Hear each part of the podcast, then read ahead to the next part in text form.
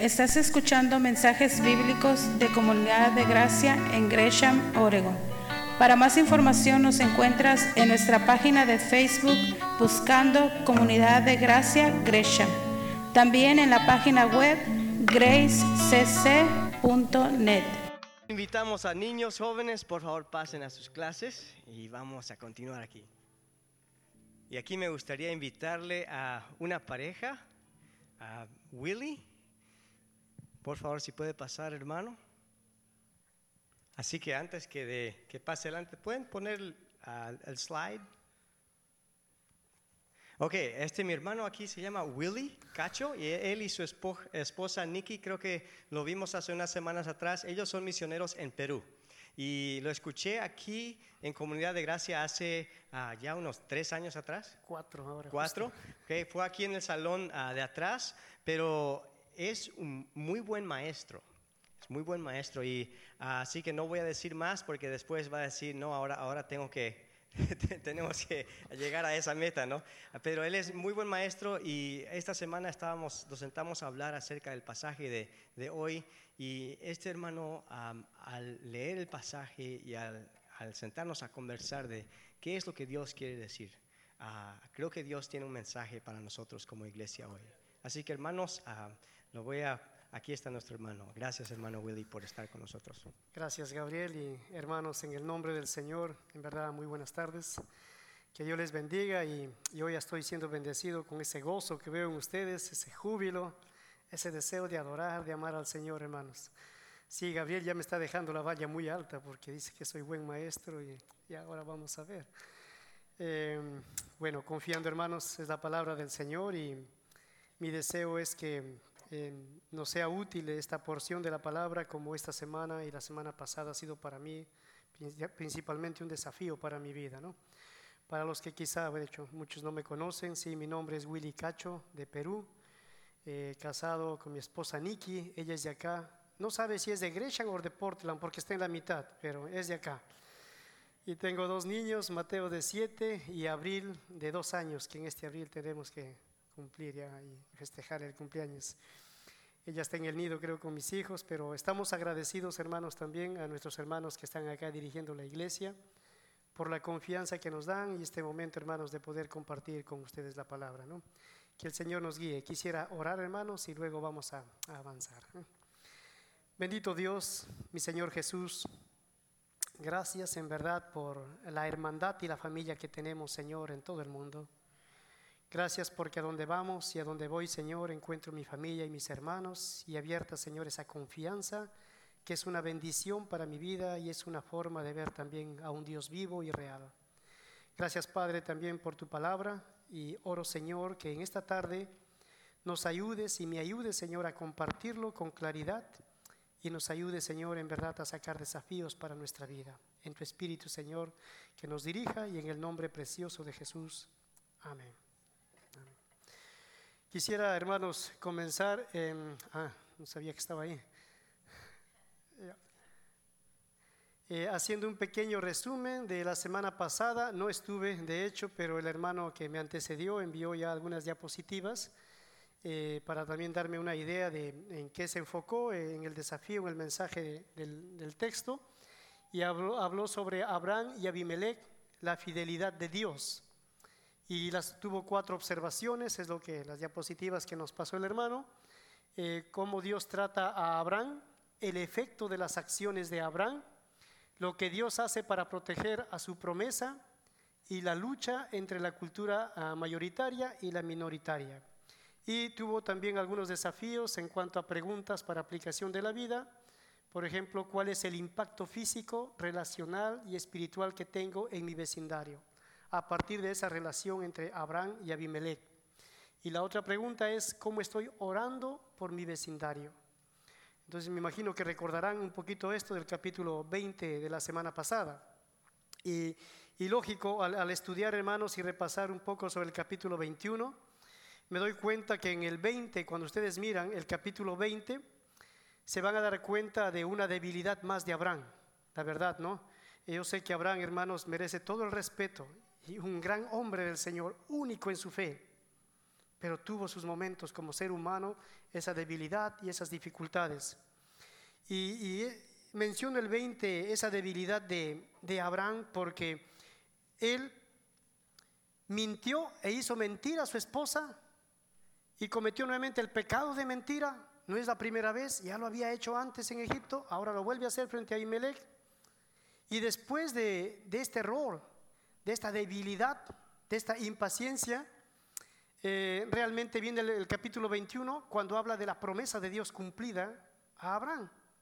Y la pregunta es, ¿cómo es que Dios habla de la promesa cumplida y de la bendición después de hablar de su caída y su debilidad?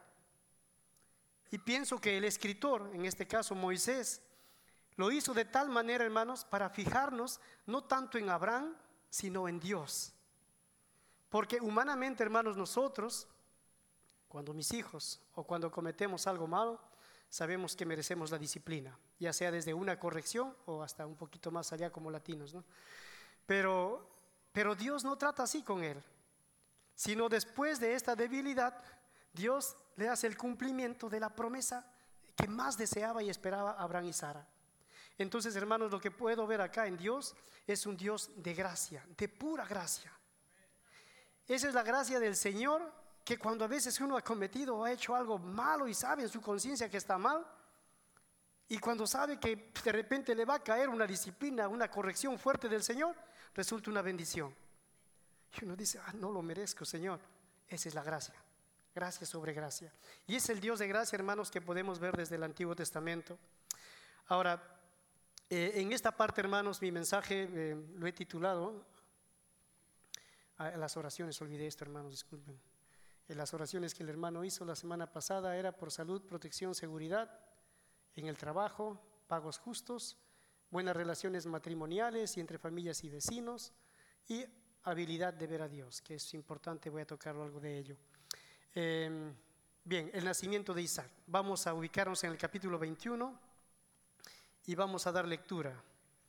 Y estoy, no un poco nervioso, estoy nervioso porque yo encontré dos mensajes para quedarme acá dos horas.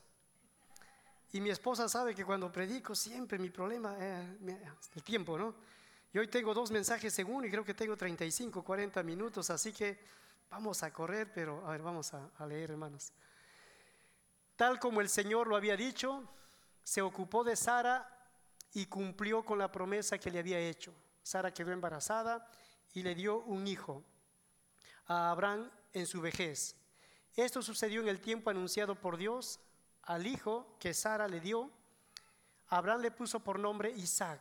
Cuando su hijo Isaac cumplió ocho días de nacido, Abraham lo circuncidó, tal como Dios se lo había ordenado.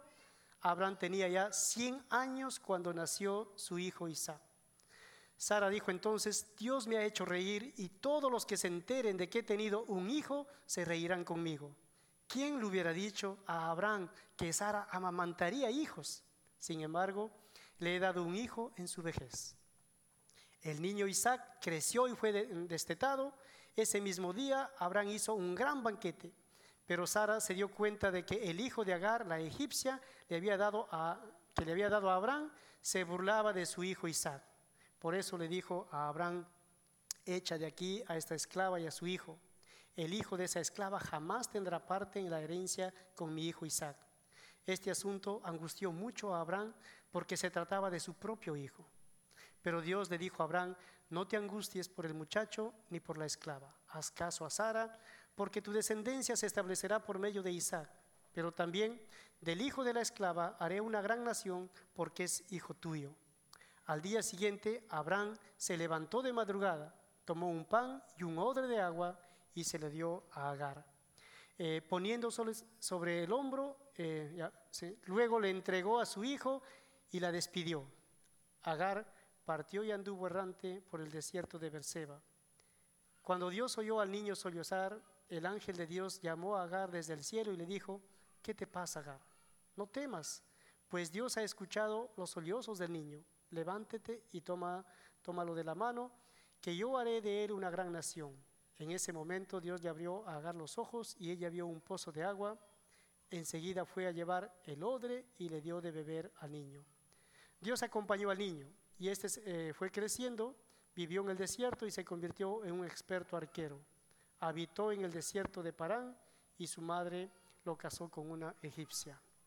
Entonces, eh, mi mensaje de esta tarde, hermanos, es Dios cumple sus promesas, debemos confiar en ellas. Como mensaje que lo voy a ir repitiendo, si algo que no quiero que olviden al salir de acá esta tarde es esto, Dios cumple sus promesas, debemos confiar en ellas. Y solo le he dividido en dos partes el, mensaje de esta tarde, pero no por eso es cortito, ¿ya? Entonces, para que se vayan alistando. Dios cumplió con Abraham, cumplirá con nosotros. Vamos a verlo del versículo 1 en adelante. Pero antes de ello, hermanos, estamos hablando de la promesa cumplida, pero quisiera que vayamos entendiendo también que esta promesa es una promesa que Dios le hizo a Abraham y es una promesa incluida dentro del pacto de Dios con Abraham. Y ese pacto de Abraham, hermanos, fue para Abraham, fue para la gente y descendientes de su momento, fue luego para Israel, es luego ahora para la iglesia y también hay promesas que se van a cumplir, hermanos, en la tribulación y en el milenio, para los que han estudiado un poquito de escatología o eventos futuros. Es decir, es, una, es un pacto que abraza promesas desde Abraham hasta el futuro, hermanos, hasta el milenio, ¿sí? los que tenemos esta doctrina del premilenialismo. Eh, ahora, pero este pacto de Abraham, tenemos que entenderlo, hermanos, encierra por lo menos ocho eh, eh, promesas muy definidas, y aquí están. Vemos ahí que el pacto, hermano se establece en Génesis capítulo 12 y también en el capítulo 15. Me olvidé los versículos ahí. Pero ya, em, este, este pacto encierra bendiciones personales para Abraham, es una promesa. Otra promesa es una tierra donde él tiene que habitar. Un incontable número de descendientes. Ya recordarán ustedes los mensajes anteriores que de tu descendencia será como ¿sí? las estrellas en el cielo, la arena en el mar. Entonces ya, incontable número de descendientes. También involucra la promesa de una ciudad donde tiene que habitar. Más adelante fue Jerusalén. Una nación, o sea, es diferente, ¿no? Tener una tierra y tener una nación. La nación es algo formal, ya establecido, reglamentado formalmente con sus leyes y con nombre propio, es decir, tiene registros públicos. La nación. También este, hay una promesa de bendiciones por asociación. Por ejemplo, Israel es descendiente de, Abraham y las bendiciones les van a llegar a, sus descendientes, al pueblo de Israel, pero también luego a la iglesia, nosotros por fe. Entonces, bendiciones por asociación. Y también hay la, la promesa de la protección, que Dios va a proteger y por eso la semana pasada nuestro hermano seguro ya enseñó cómo Dios estuvo protegiendo a Abraham en su momento débil, ¿no? porque el pacto lo, lo incluía esta promesa. Y por último tenemos ahí la línea del Mesías. También que a partir de este pacto que Dios hace con Abraham, eh, hay la promesa de que de allí vendrá el Mesías, el Cristo. ¿no? Entonces, hermanos, vemos acá varias promesas dentro de este pacto. Pero he marcado algunas con más amarillo porque eso significa que esas bendiciones o promesas ya Abraham lo tenía. Por ejemplo, bendiciones personales para Abraham. Era un hombre rico ya a estas alturas. Ya esa promesa estaba cumplida. Y la otra promesa cumplida era la protección. Dios estaba cumpliendo y protegiendo a Abraham en sus momentos débiles. Pero hoy día, en este pasaje, vamos a ver el inicio del cumplimiento de dos grandes promesas que Abraham y Sara estaban esperando hace rato. Y eso era eh, la descendencia, por donde iba a tener eh, descendientes incontables, y lo otro es la línea del Mesías. ¿Por qué? Porque a partir de esa descendencia había la promesa de que vendría realmente el Cristo.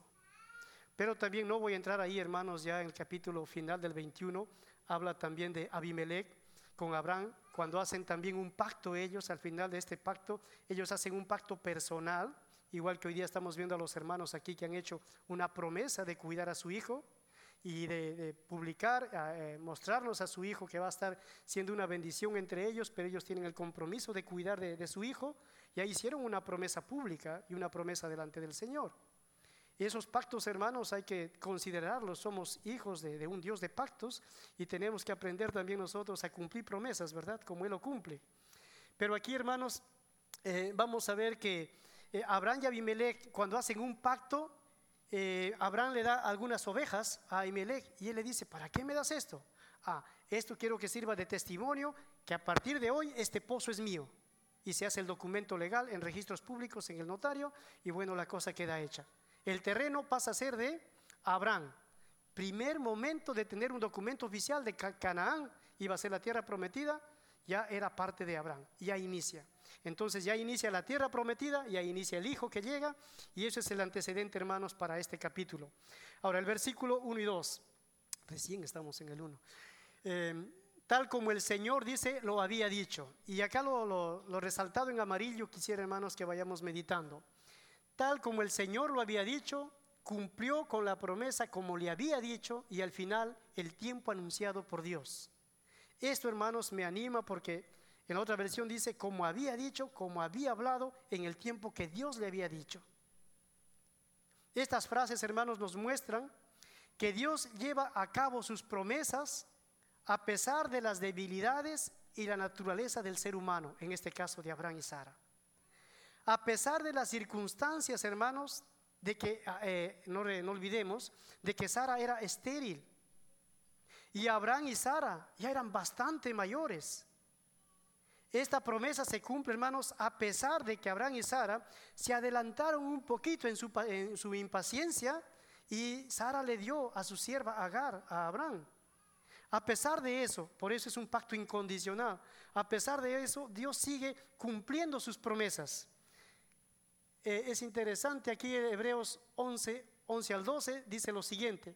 Por la fe también la misma Sara, siendo estéril, que dice que recibió, recibió fuerza para concebir. ¿De dónde vino esa fuerza? ¿De dónde vino ese poder milagroso sobrenatural que una mujer de 99 años pueda dar a luz? Primero quede embarazada, luego dé a luz y luego salga varón también, ¿no?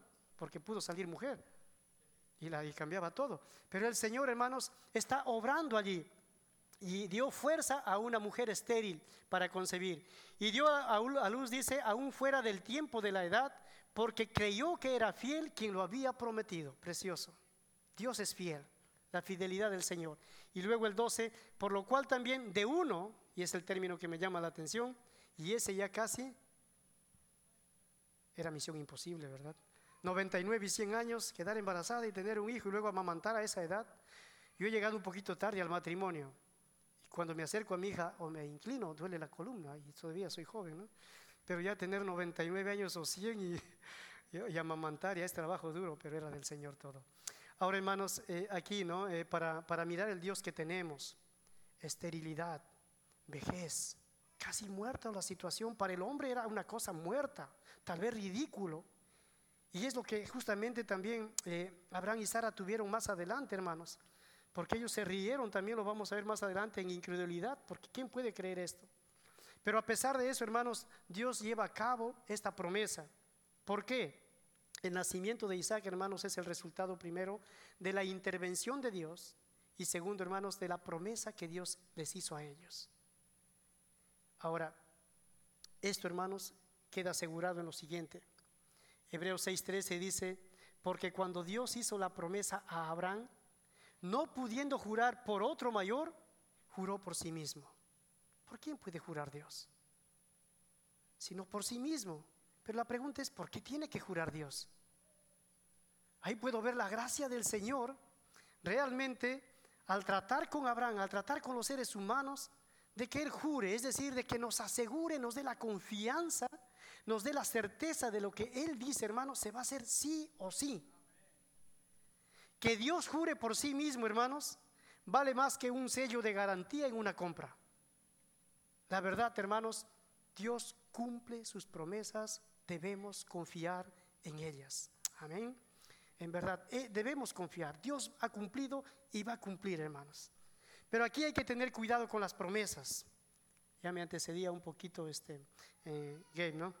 Eh, en cuanto a las promesas, hermanos, tenemos que estudiar las promesas o tenemos que practicar las promesas a la luz de los pactos que Dios ha hecho al tratar con nosotros en esta vida.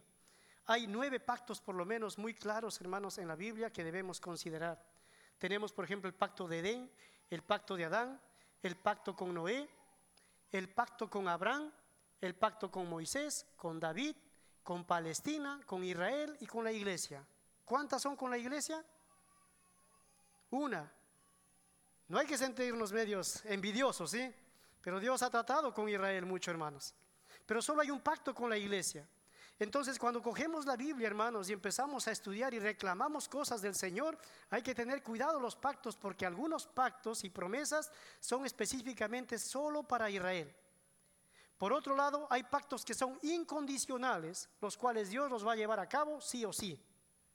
Y hay otros pactos que son condicionales, que depende de la obra, de la obediencia del ser humano. Lo que está con rojo son los pactos condicionales. Recordará lo que le pasó a Adán y Eva, expulsados. Fue condicional el pacto. El pacto con Moisés, hermanos, es condicional porque como dice Deuteronomios 28 del 1 en adelante, en resumen, hermanos, dice, si oyeres y guardares ¿no? los mandatos que te he dado, que he puesto delante de ti, vendrán sobre ti estas bendiciones. Pero si no cumples, si no obedeces los mandatos, haré también, dice, que tus enemigos sean como un aguijón delante de ti, como espinas. Y es lo que pasó con Israel, hermanos, ¿no? Babilonia, cuando fueron llevados, fue la consecuencia de haber olvidado este pacto, hermanos. Entonces, en este sentido hay que tener cuidado. El pacto mosaico está saturando o está casi completando todo el Antiguo Testamento porque Dios está tratando con Israel allí. Y también tenemos el pacto con Palestina, que es un pacto este, condicional. Pero hermanos, no es el tema de la tarde, ¿sí? solamente es una idea general de los pactos para avanzar y para tener cuidado.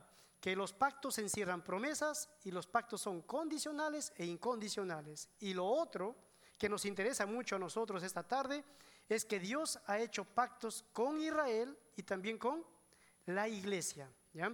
Eh, en este sentido, hermanos, cuando como iglesia estamos estudiando la palabra de Dios, algo que hago muy a menudo, y hoy día lo voy a hacer en el mensaje, por eso voy a tocar muchos pasajes del Nuevo Testamento, cuando leo un pasaje del Antiguo Testamento y encuentro el desafío de Dios que le dio a las personas en su momento y al pueblo de Israel, yo me pregunto, ¿y cómo aplico esto a mi vida?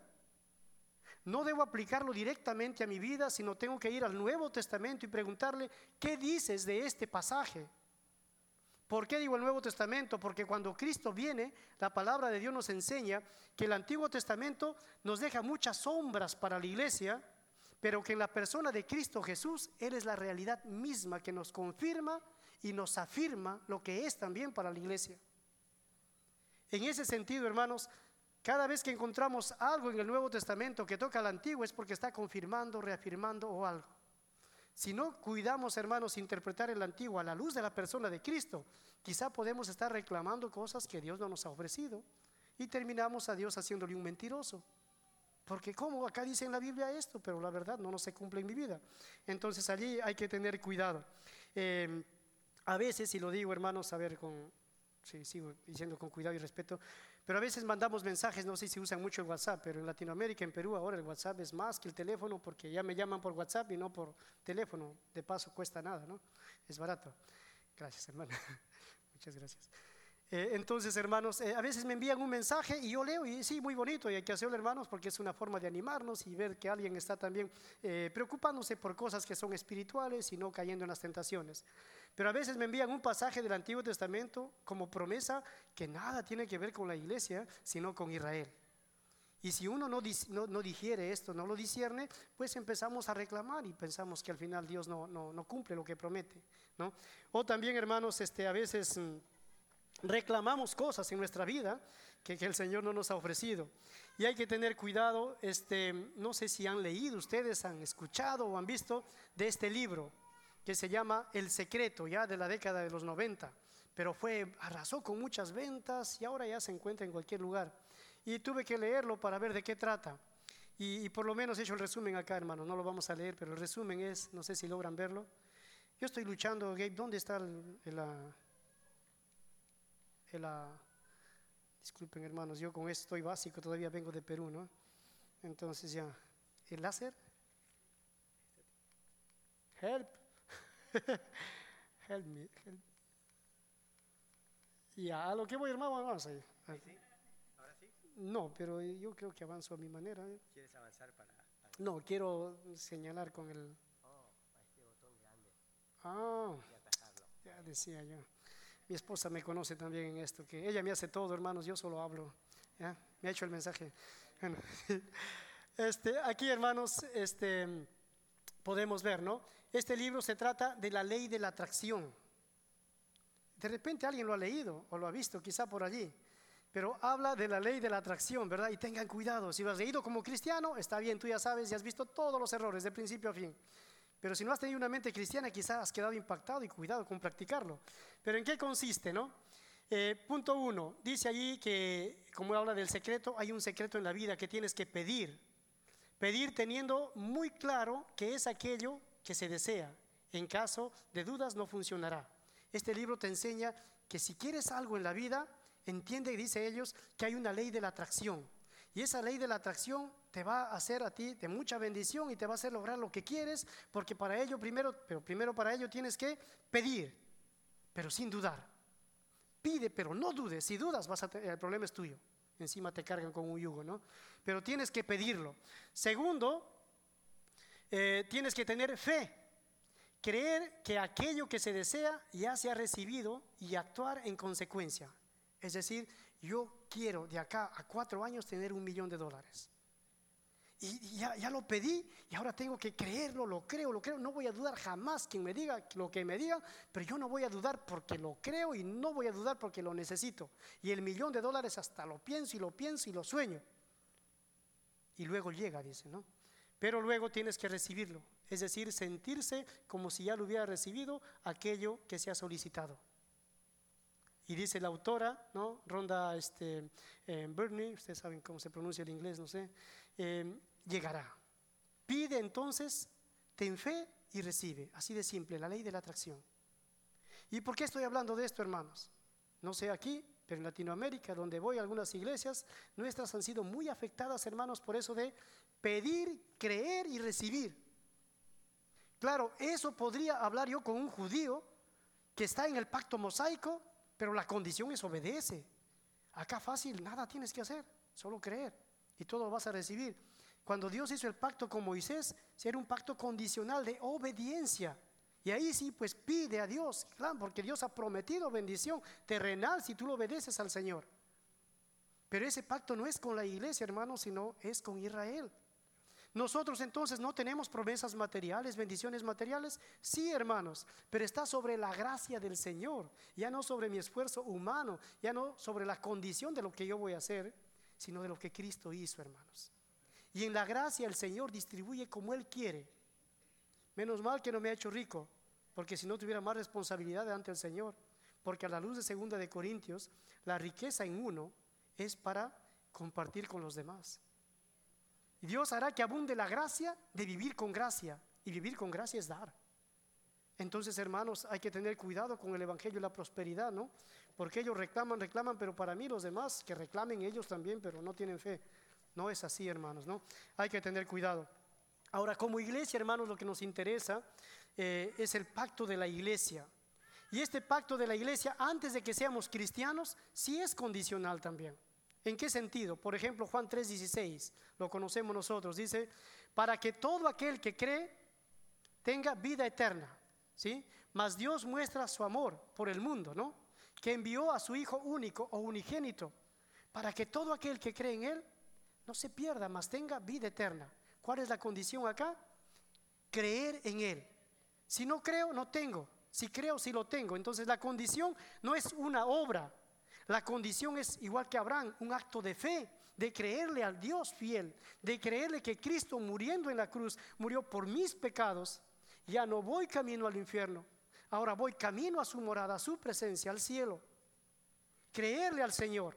Esa es la condición. Y cuando yo creo, reconociendo mis pecados, arrepintiéndome de mis pecados y entrego mi vida a Cristo, entonces sí paso a una vida de bendiciones, a muchas promesas. El Antiguo Testamento, hermanos, también está lleno de muchas promesas para nosotros, presentes y futuras. Yo les animo a la luz de, este, de esta reflexión de la tarde, de este mensaje, que vayamos estudiando la Biblia mirando a ese Dios de promesas pero veamos cuáles son las promesas, hermanos, que el Señor nos da. No voy a ver hoy día todo, va a ser imposible, pero meditemos en algunas. Por ejemplo, no sé si recuerdan alguna, pero cuando a veces estamos en conflictos, en dificultades o en problemas, a veces pedimos rápido que el Señor nos saque del problema, pero no pedimos sabiduría. Cuando la promesa en Santiago 1.5 dice, el cual da abundantemente y sin reproche cuando nosotros pedimos sabiduría.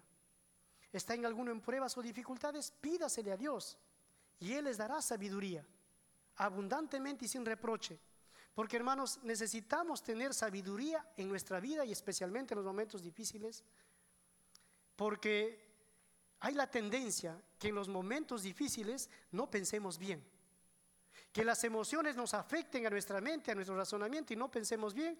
Y a veces si somos peruanos, nuestra cultura es muy mentirosa, hermanos. Bueno, estoy hablando mal de los peruanos, si hay un peruano acá, me conoce, Timoteo, yo sé que... pero la verdad, pero la verdad, hermanos, preferimos la mentira a la vergüenza. Oh, hermano, ¿por qué llegaste tarde? Ah, vergüenza, ¿no? Vergüenza. Ah, es que justo salía de casa y algo tuve un contratiempo, hermano. Mentira, te levantaste tarde, programaste mal tu tiempo. O cuando hemos fallado en otra cosa, rápido la mentira nos saca de la vergüenza. Son mentiritas blancas, dicen. No hay blancas, ¿verdad? Entonces necesitamos sabiduría porque en los momentos difíciles, hermanos, cuando no, cuando empezamos a mentir, malogramos realmente lo que Dios quiere hacer en nosotros. Bueno, eh, es, una, es una promesa que Dios nos ha dado, que nos dará, hermanos, sabiduría abundantemente y sin reproche. No sé cuántos pedimos esto al leer la Biblia también. Por otro lado, por ejemplo, la paz de Dios, hermanos, ¿no? Filipenses 4:7. Y la paz de Dios que sobrepasa todo entendimiento, guardará vuestros corazones y vuestros pensamientos en Cristo Jesús. ¿Cuántos han experimentado esa promesa del Señor? ¿Cuántos han recibido ya esa promesa del Señor que no se compra ni con dólares, ni con dinero, ni con oro, ni con nada, hermanos? La paz del Señor. La semana pasada por WhatsApp me llamó una hermana. Me dice, hermano, no lo puedo creer. Un esposo tan fiel, amigable, siempre lo veo saliendo, él pasa más tiempo con su familia que yo. Y, a veces hasta me desafía él.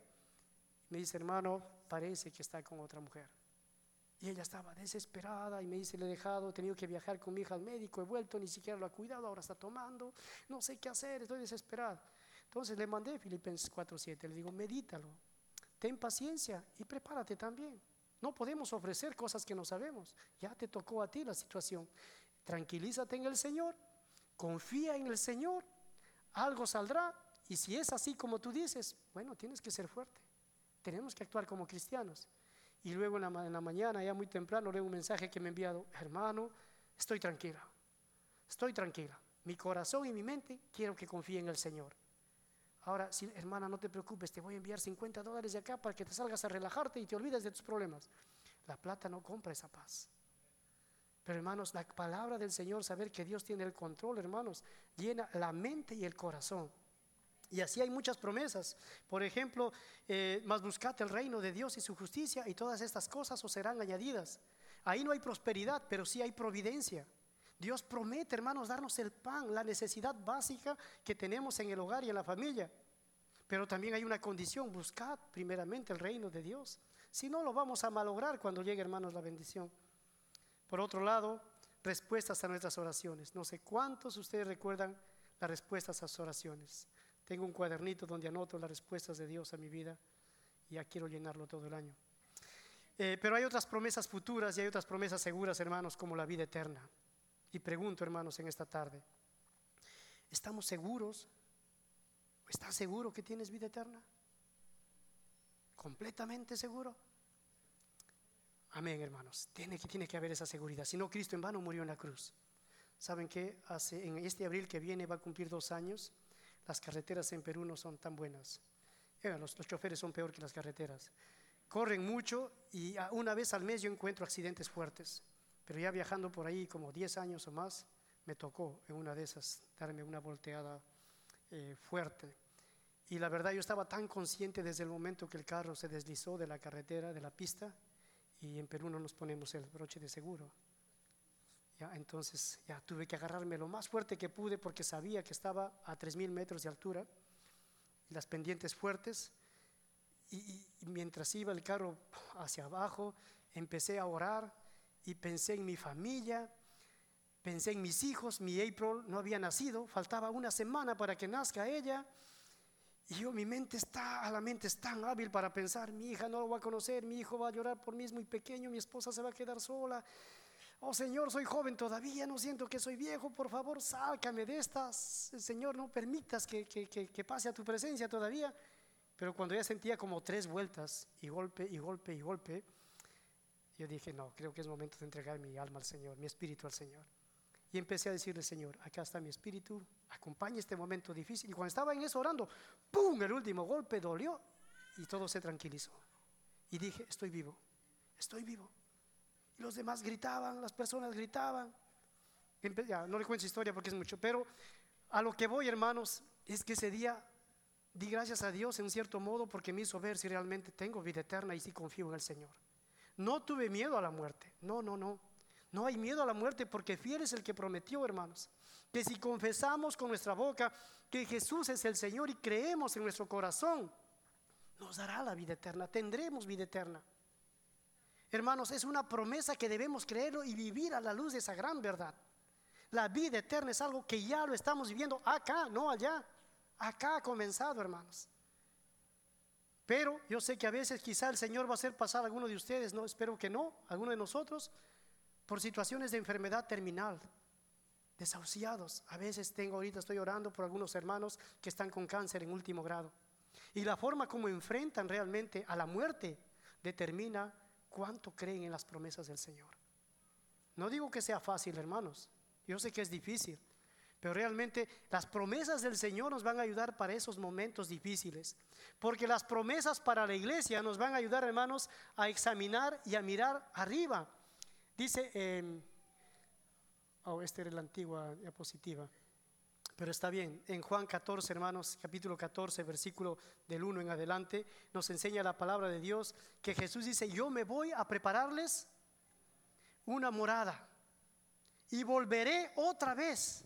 No, estoy resumiendo, hermanos. Volveré otra vez para que donde yo esté, ustedes también estén conmigo. Y esa es una promesa grandiosa, hermanos, que Cristo se ha ido, pero está preparándonos una morada. Un lugar, hermanos, donde vamos a vivir allí en el cielo y no lo más ideal del cielo es el cielo, hermanos. Lo más ideal de estar en el cielo es que estaremos con Dios siempre. Y por eso dice Jesús, para que donde yo esté, ustedes estén conmigo. Y en ese sentido, hermanos, esa es la promesa que también debemos aguardar y debe ser el fundamento de nuestra vida. Efesios 1.3 dice lo siguiente, hermanos, ¿no? Bendito sea el Dios y Padre de nuestro Señor Jesucristo, que nos bendijo con qué dice allí? con toda bendición espiritual. ¿Dónde? En los lugares celestiales en Cristo Jesús. Si pudiéramos esta tarde, no, sé que no es posible, pero si pudiéramos por 10 segundos mirar el cielo un ratito, si pudiéramos cerrar los ojos y mirar 10 segundos el cielo, tu vida cambiaría. Nuestras vidas serían diferentes. Cristo bajó del cielo a la tierra, hermanos. Él lo conoce todo y nos ofrece realmente ese lugar. El cielo, hermanos, es el lugar a donde vamos y debe eh, ayudarnos, hermanos, a encaminar esta vida y, y a cambiar nuestra forma de vida acá. ¿Cuán real son las promesas de Dios en tu vida, hermano? ¿Cómo afecta mi vida las promesas de Dios? ¿Testifico paz, gozo, esperanza? ¿O soy uno más pesimista por ahí que, ay, aquí, ay, allá? Bueno, generalmente somos así, ¿no? Soy así. Hermano, ¿cómo estás? Ay, hermano, los riñones. Ay, hermano, aquí la espalda. Y, antes de hablar de otra cosa, estamos hablando de nuestras dolencias. Y no digo con esto que no hablen, hablemos para orar. Pero nuestra actitud es así, hermanos, un poco enfocarnos en, lo negativo y no realmente en lo que Dios también nos da. ¿No? Entonces, hermanos, Maranata, Cristo viene en verdad y que venga ya, pero que venga, lo creamos de verdad, creámoslo y esperemos, hermanos. Venga lo que venga, estamos ya, hermanos, en el amor del Señor, de Cristo. Si las cosas presentes son más reales que las promesas de Dios, podemos caer en el mismo error de Abraham, hermanos. Vamos a pecar porque no confiamos en el Señor. Sus planes son mejores que los míos.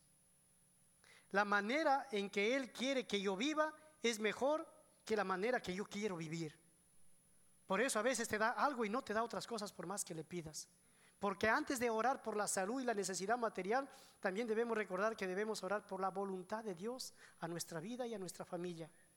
Porque la voluntad de Dios es mejor, hermanos, es un corazón de fiel. Ahora, pasando más adelante, hermanos, estas promesas tienen que ser lo que guía nuestra vida.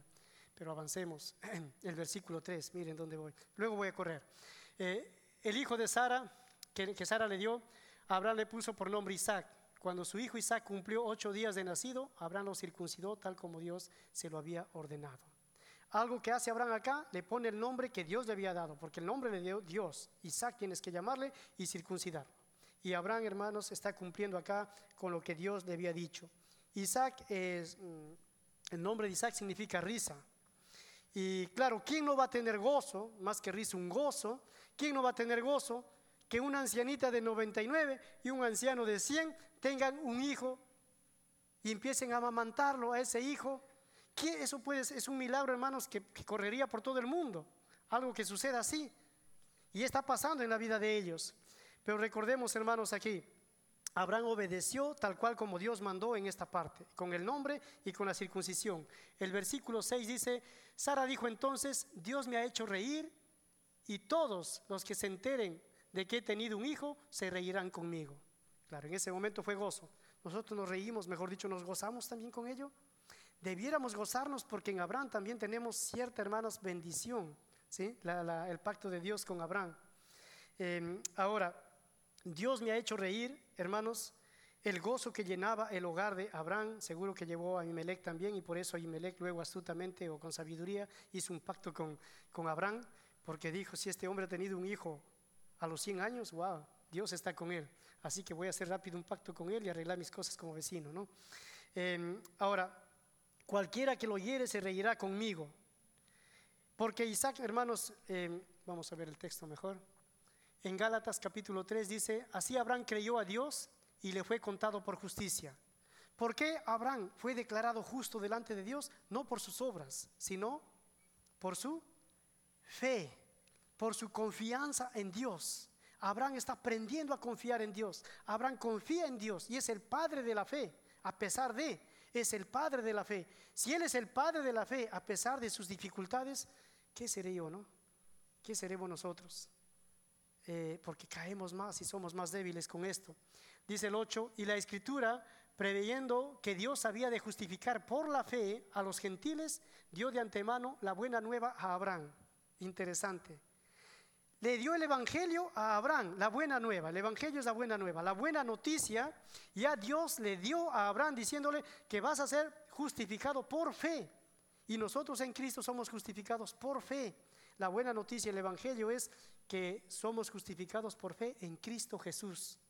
Y ahí dice al final en, amarillo, hermanos, y a tu simiente, la cual es Cristo. Muy clarito, muy directo es este pasaje que habla de Abraham y haciendo una correlación para nosotros como iglesia, hermanos. Ahora, hasta aquí, hermanos, cuando Dios dice que va a ser, se va a hacer. Nuestra tarea no es hacer obras, sino confiar en Dios. Nuestra tarea es creer. Las promesas de Dios tienen que ser las bases donde descansa nuestra alma, hermanos. Hasta aquí quisiera dejar cerrado la primera parte. Dios es un Dios de promesas y nos ha bendecido con muchas promesas. El Dios de las promesas, hermanos, tenemos que creerle. Fe y paciencia, fe y paciencia. Sin ella, hermanos, vamos a cometer algunos errores o muchos errores. Ahora, el segundo punto. El hogar de Abraham también, hermanos, es una alegoría de la iglesia. Miren el versículo 8 y 9. El niño Isaac creció y fue destetado. ¿Y qué hacía Ismael con él? Se burlaba. Ahora, ¿cuántos años llevaba de diferencia Ismael a Isaac? Bíblicamente vemos ahí estudiando capítulos anteriores, 14 años. Si lo, eh, perdón, lo destetaron de 3 años a Isaac, eh, más 14 años, ¿cuántos años tenía Ismael? 17. ¿Y qué hacía este grandulón ahí ah, fuerte con un niño, un bebé de 3 años? Se burlaba. Ahora yo no sé cómo se burlaba, no dice los detalles, pero lo que podemos ver ahí, hermanos, es que lo perseguía. Era un perseguidor, quizá, hermanos, ahí se sintió desplazado de sus padres, dijo, este muchacho eh, me va a quitar la herencia, estaba celoso y empezó a perseguir, empezó a burlarse. Y es interesante que hasta el día de hoy vamos a ver esa burla de Ismael a Isaac. Más adelante un poquito. El 9 y el 10. Echa de aquí, dice Sara, a esa esclava y a su hijo. ¿Y qué pasó con Abraham? Angustió mucho a Abraham. ¿Por qué? Porque era su hijo. Pero Dios le dijo, no te angusties por el muchacho. Al final dice, haré una gran nación porque es hijo tuyo. Hermanos, claro, Sara no es la primera vez que actúa así. Si bien Pedro dice que Sara le llamaba a Abraham mi Señor, pero a veces recordemos tan ser humano como nosotros. Esta esclava, ¿quién le dio la esclava? Abraham, ella misma se apuró. ¿Quién luego le hizo, en el capítulo 16, más adelante, quién le hizo la vida imposible a la esclava para que saliera errante? Ella lo hizo que fuera. Luego el Señor le dijo, ve y sujétate, tú eres la sierva. Y volvió. Y ahora cuando ve que el muchacho se burla, la mujer tiene mucha visión, es muy interesante, vio más allá de lo que Abraham podía ver, claro, cuidando a su hijo, era su todo, y vio que el otro ya era un riesgo para él. No, no, échalo fuera y bótalo. ¿Qué pasó en el corazón de Abraham? Abraham se entristeció, no era fácil. Abraham, hermanos, entró en un momento difícil para su vida. Leemos, claro, más adelante van ustedes cuando se predique, cuando Dios le pide a Isaac y él se va y entrega a su hijo Isaac para morir, ¿no? En el holocausto. Pero aquí también ya vemos que le pide el otro hijo. ¿En qué sentido? Sácalo, bótalo, nunca más quiero saber de él. Y Abraham dice, era su hijo. Se entristeció, dice la otra versión. O sea, no solamente entregó a Isaac, entregó también a Ismael. ¿Hacia dónde? ¿Hacia quién? Ahí, al interperie, a su suerte. Un poco de vino, odre pan, váyanse de aquí y lo despidió. ¿Fácil o difícil? No, es que ella no es ella. Ya te puede decir ahí, no. Ella no es mi hijo, ella te quita toda la plata, ella te preocupa solo ella, conmigo nada que ver. Bótalo de acá. Ya, lo votó. Pero el corazón de Abraham, ah, mi hijo, es mi hijo. Está bien, es la esclava, pero es mi hijo, lleva mi sangre. ¿Cómo voy a hacer con mi sangre esto? Y aquí actúa Dios, hermanos. Una vez más, la gracia del Señor, ¿no? Dice al día siguiente Abraham se levantó de madrugada, tomó un pan y un odre de agua y se lo dio a Agar, poniéndoselo sobre el, hombre, el hombro. Perdón. Luego le entregó a su hijo y la despidió. Agar partió y anduvo errante por el desierto de Berseba. Y cuando Dios oyó al niño sollozar, el ángel de Dios, ah, creo que era más antes, ¿no? Sí, eh, era, era anterior. Em, ah, estoy mal, hermanos, ya no sigo con esto. Ups, ya la malogré. Em, el hecho, hermanos, es de que, ah, discúlpame, Gay, tienes que ayudarme acá otra vez. El hecho, hermanos, a lo que voy es que para Abraham no fue nada fácil. ¿Por qué? Porque realmente, hermanos, despedirlo a su hijo era su sangre. Pero Dios le dice a Abraham, realmente oye a Sara, obedécele a ella, envíale, yo cuidaré del muchacho y haré una gran nación también. Ahora, cuando Dios le habla a Abraham, ¿cómo no creerle a Dios? Si ya está cumpliendo con Isaac, si ya está viendo promesas cumplidas, ¿cómo no le voy a creer? De hecho que tengo que creerle. Y lo despidió y lo dejó que se vayan. Pasó un momento difícil, Agar y realmente también Ismael. Y cuando el muchacho lloraba, sollozaba y lloraba, ella lo dejó lejos pensando que va a morir, no quiero verlo morir, se alejó, Dios obra nuevamente en su gracia y le dice, mira, abre tus ojos. Dios abrió sus ojos y lo hizo ver a Agar ahí una fuente de agua para que pudieran beber y pueda continuar la vida de ellos. Es el Dios de gracia. Pero a veces, hermanos, yo me identifico esta tarde un poco más con Agar que con Abraham, porque Abraham tiene mucha fe. Si yo estuviera en el lugar de, de Abraham, hermanos, qué cosas peores hubiera hecho. Pero me identifico con Agar porque a veces soy ciego a lo que Dios está haciendo y pido sin ver la voluntad de Dios. Y a veces estoy actuando sin confianza en Dios, porque mis ojos están ahí oscuros por las emociones, por el problema, por la dificultad, y no me deja ver que Dios es soberano y está trabajando en mi vida. Agar estaba así, hasta que Dios le abrió los ojos. Que el Señor nos ayude, hermanos, a, practicar la fe y la paciencia. Ahora, para seguir avanzando, gracias por ayudarme, hermanos. Pasamos al siguiente. Acompañó al niño. Bien, Em, este pasaje para ir terminando, hermanos, en Gálatas capítulo 4, eh, nos ubicamos ahí, Gálatas 4, versículo 21 al 31. El apóstol Pablo usa este pasaje justo de Génesis para hacer una alegoría, hermanos, con la iglesia. Y esto nos interesa para ir terminando en esta tarde. Lo siguiente, em, dice el pasaje, el versículo 22, porque está escrito que Abraham tuvo dos hijos, uno de la esclava y otro de la libre. Pero el de la esclava nació según la carne más el de la libre por la promesa.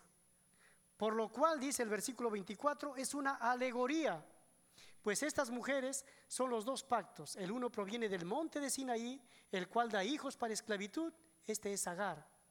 Así que hermanos, nosotros como Isaac somos hijos de la promesa. En resumen, porque todo el, todo el pasaje casi habla de Gálatas de esta alegoría.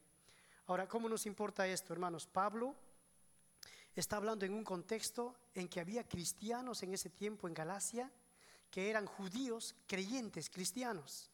Pero como llevaban ese trasfondo de los pactos de Moisés y de Abraham, muchos maestros judíos eh, cristianos o cristianos judíos estaban enseñando que está bien, hay que poner la fe en Cristo Jesús y Él ha muerto por nosotros, pero hay que seguir circuncidándose.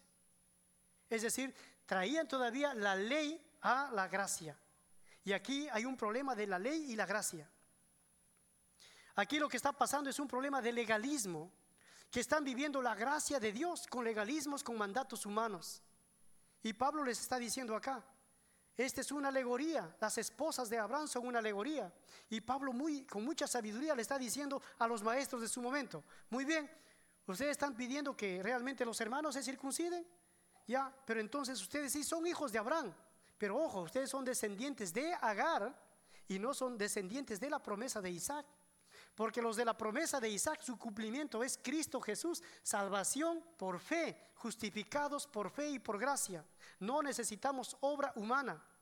La ley realmente, hermanos, da muerte. Romanos nos enseña realmente en el capítulo 3, versículo 20, que la ley es importante porque nos hace ver cuán pecadores somos, pero la ley no salva a nadie, hermanos. ¿Quién puede salvarse practicando la ley? Nadie. Pero nos hace ver lo pecadores que somos para que sea, dice Gálatas, un ay, un ayo que nos lleve hacia Cristo Jesús. Cuando yo leo la Biblia y me hace ver cuán pecador soy, necesito acercarme a Cristo y decirle, perdóname Señor. Si hay una debilidad en la vida, en mi vida, que no puedo sacarlo, ya me he dado cuenta que está mal, necesito entender la gracia de Cristo y entregarle al Señor, que nos santifique la gracia. Pero hermanos, eso es lo que Pablo está diciendo y lo está usando. Y acá puse un cuadro que no lo vamos a ver ya, pero solamente referencial, que por un lado está el judío confiando en la ley, confiando realmente en Abraham para la circuncisión, pero más allá de mirar la promesa, estaba mirando como eh, a Agar y, a Ismael. ¿sí? Y por otro lado están los cristianos, donde estamos con la promesa, hermanos, y las herencias y las promesas benditas que tenemos para el futuro. Ahora, hermanos, en esta parte hay que tener cuidado en nuestra vida. El legalismo es algo que puede hacer daño a la iglesia. Y muy fácil es caer en el legalismo, hermanos. ¿Sí? Voy terminando. Hubo una hermana en nuestra iglesia y es una hermana muy buena. Yo lo valoro mucho y es una hermana buena en la iglesia. Y empezó un día en su vida a darse cuenta de que ella estaba andando mal y empezó a santificar su vida, a disciplinar su vida y empezó a tener sus ayunos personales, oración personal. Y ella hace mucho en la iglesia. Tiene su empresa, trabaja, es muy fiel, a donde yo puedo ver y, me animó verla, esa transformación en su vida, hermanos, y realmente también ella nos ayuda como familia eh, materialmente, es una hermana muy sensible al Señor. Y, y, me sorprendió porque la verdad me lleva así de largo. Ella se levanta muy de madrugada a orar, está orando, está pidiendo y esto. Y empezó a crecer mucho. Pero un día sí me sorprendió cuando viene y me dice, Willy, ah, yo creo que la iglesia está mal. ¿Así? ¿Ah, ¿Por qué? ¿Y cómo no lo voy a escuchar a ella? Ah, sí, dime, ¿cuál es? Creo que los hermanos no están orando ni ayunando.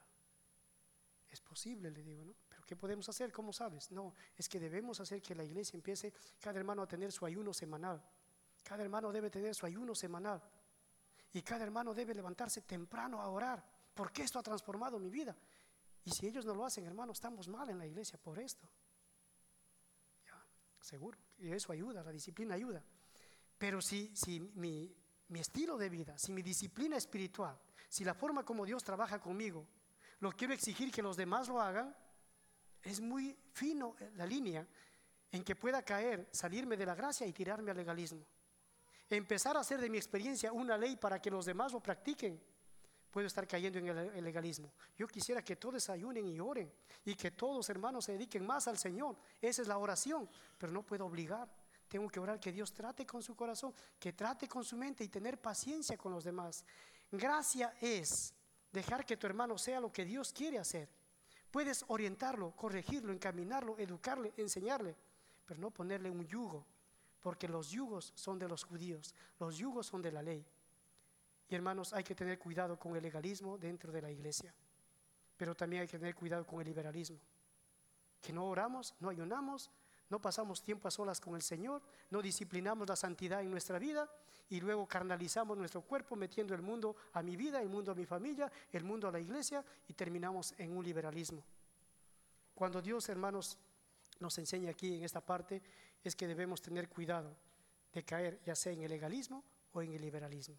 Y es tarea de los pastores de la iglesia mantener el equilibrio, hermanos, el equilibrio en el Señor, ni legalistas ni liberales, la gracia del Señor. Y esto es, hermanos, el mensaje de la tarde. Mi tema, como tema, es las promesas de Dios.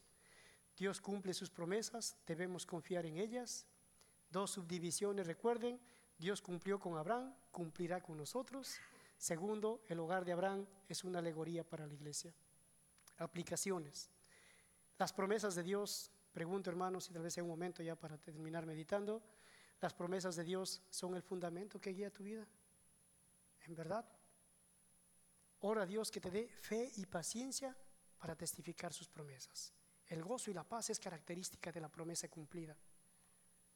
Cuida de no apurar las promesas de Dios porque acarrean problemas para la vida. Un niño en primavera vio las flores que salían y en el día lo veía abiertas y en la noche se iba a mirarlo, lo veía durmiendo, cerradas. Y le preguntó a su papá, ¿por qué pasa esto? Ah, le dijo, hijo, es que en la mañana cuando sale el sol permite que se abra. Ellas duermen también. Y él dijo, ah, quiero verlo cuando se despiertan. Y se levantó temprano, en el alba, sin que lleguen los rayos del sol, y esperaba ahí 10 minutos, 15, 20, y no se abría. Y dijo, no, acá hay un problema, hoy día no se van a abrir. Y empezó a abrirlas, a todas. Y a la hora que salió el sol, se las quemó a todas. Murieron. Cuando queremos ayudarle al Señor, cuando interrumpimos, hermanos, sus promesas, las va a cumplir, pero cargamos las consecuencias nosotros en esta tierra, porque en el cielo las va a cumplir. ¿Con cuál de estos dos peligros estás luchando también, hermanos, hablando del legalismo y el liberalismo? Porque eh, vamos a luchar con una de dos. Que Dios nos dé sabiduría. Ora a Dios que te dé sabiduría para no caer en ellos. Disculpen por el tiempo, hermanos. Vamos a, vamos a orar. Bendito Dios. Oh mi Señor Jesús, yo te pido en verdad que me ayudes a confiar en tus promesas. Que me ayude, Señor, en las circunstancias difíciles y en los momentos de gozo y alegría también y de bendición, a no olvidar, Señor, que lo que guía mi vida es tu fidelidad, es tu ser, es tu promesa. Gracias, mi Cristo, porque nos has dado promesas para esta vida y para la venidera. Pero ayúdame a creerlo, a considerarlo tan real como lo que estoy ahora viviendo, Señor, porque eso va a ser, eh, Señor, la, la pauta para que mi vida testifique a un Dios vivo. Ayúdame, Señor, a tener fe y paciencia en las circunstancias difíciles para seguir creyéndote. Bendice acá a mis hermanos, a esta iglesia, Señor. Bendice a los que sigan creciendo, Padre. Y oro también, mi Dios, de que tú nos ayudes a tener cuidado de caer en el legalismo o también en el liberalismo del pecado. En tu nombre santo, mi Jesús, guárdanos. Amén. Amén, hermanos. Que Dios les bendiga.